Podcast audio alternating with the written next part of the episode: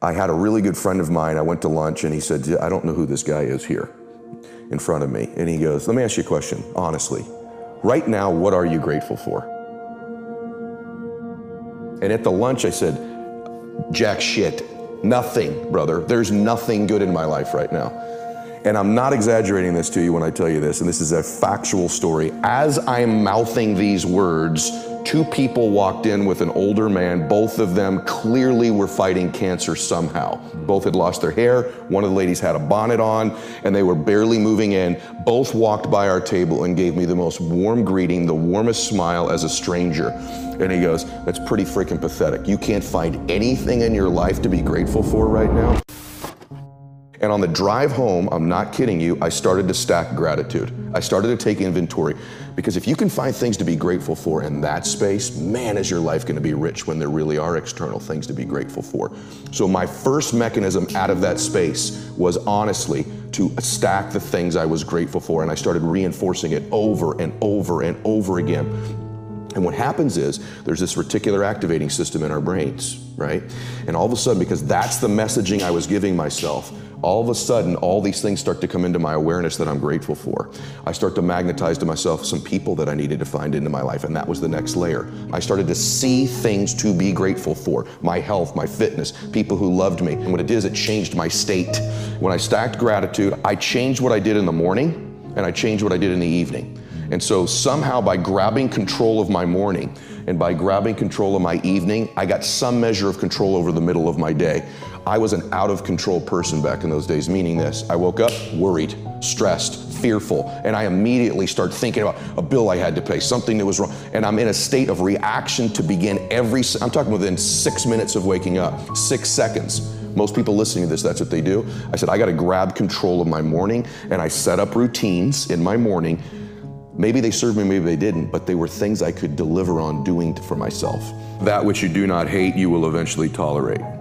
And I think that identifies most people's lives. In other words, they average becomes sort of like this slow asphyxiation. It's almost like an anesthetic and that over time we become kind of immune and dulled to the average that we're becoming. I know this is true, at least for me. You probably experience it yourself too. And so over time, we sort of minimize where we're at. In other words, I'm a little pudgy instead of being, no, you're a fat ass, right? You, know, you don't magnify the degree to which the pain ought to be affecting you.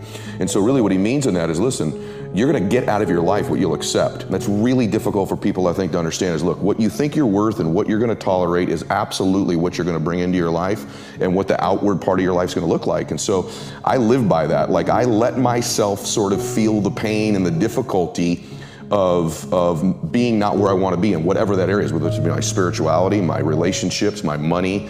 I let myself feel that pain because, as you know, there's two motivators, right? There's the gaining of pleasure right? Wanting to go get something, chasing the dream. But then there's the avoidance of pain. And for a lot of champions, that's a pretty big driving force for them. And so, at least for me, I, I leverage both of those things on me to get myself to take action. It's this thing people think that, like, I'll be happy when. Once I get like this big, amazing home, or once I get this car, or once I get this relationship or an amount of money, then I'll allow myself some happiness. The problem is the, the finish line always moves. You never arrive there, right? The other part is people think, well, if I enjoy myself now, I'm gonna lose my drive. In other words, if I can just wire myself with enough pain all the time, I won't lose my drive or ambition. The truth is, there's no correlation between the two at all. There's no relationship between you feeling complete pain all the time and losing drive. And so I talk about living in a state of blissful dissatisfaction. And really, the best example of that would be like if you've ever, I love a good meal, right?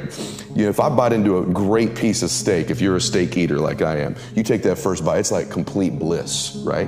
There's no correlation between how great that tasted and your lack of desire for the next bite. In fact, that bliss causes you to want more of it.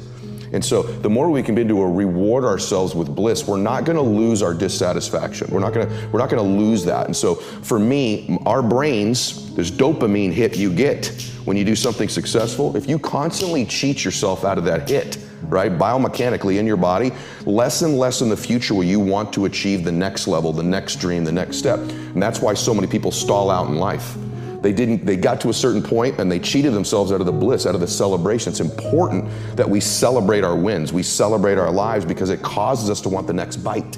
It keeps us hungrier, not the reverse. And so for me, I want to live in a state of being grateful and blissful now, not waiting for some future place or date that may never arise. Self confidence is really self trust. So the first thing is the people I know that are really happy are very self aware. In fact, the best entrepreneurs I know are very self aware. They're aware of their shortcomings, right? They want to improve them. They want to get to the next version of themselves all the time.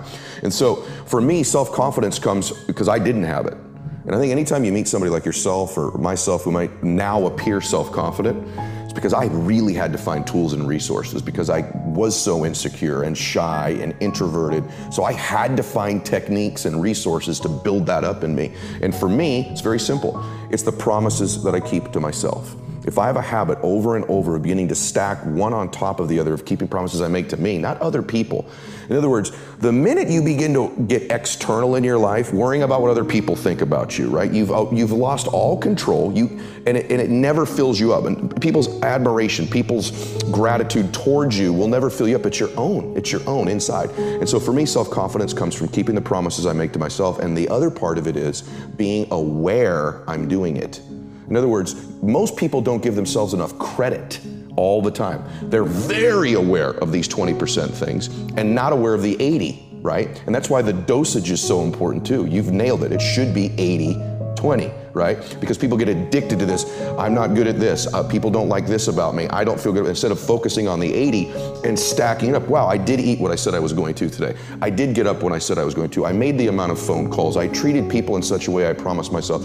It's not just doing those things, it's rewarding it. It's being aware of it and stacking that up. When I work with athletes, the successful athletes I work with, when they're in a slump, it's never that they can't hit a ball anymore or make a shot or swing a golf club. They've lost their self confidence. Somewhere along the way, they've lost the ability to focus on the things they are great at and stacking those promises they make to themselves. And the way I get them to break their slump is not correcting their swing or getting them positive. It's getting them to acknowledge the small promises, showing up to batting practice early, hitting that extra bucket of balls, beginning to reward themselves for the extra promises they keep to themselves, puts them back in a state of self confidence. All of a sudden, they're hitting the ball great again.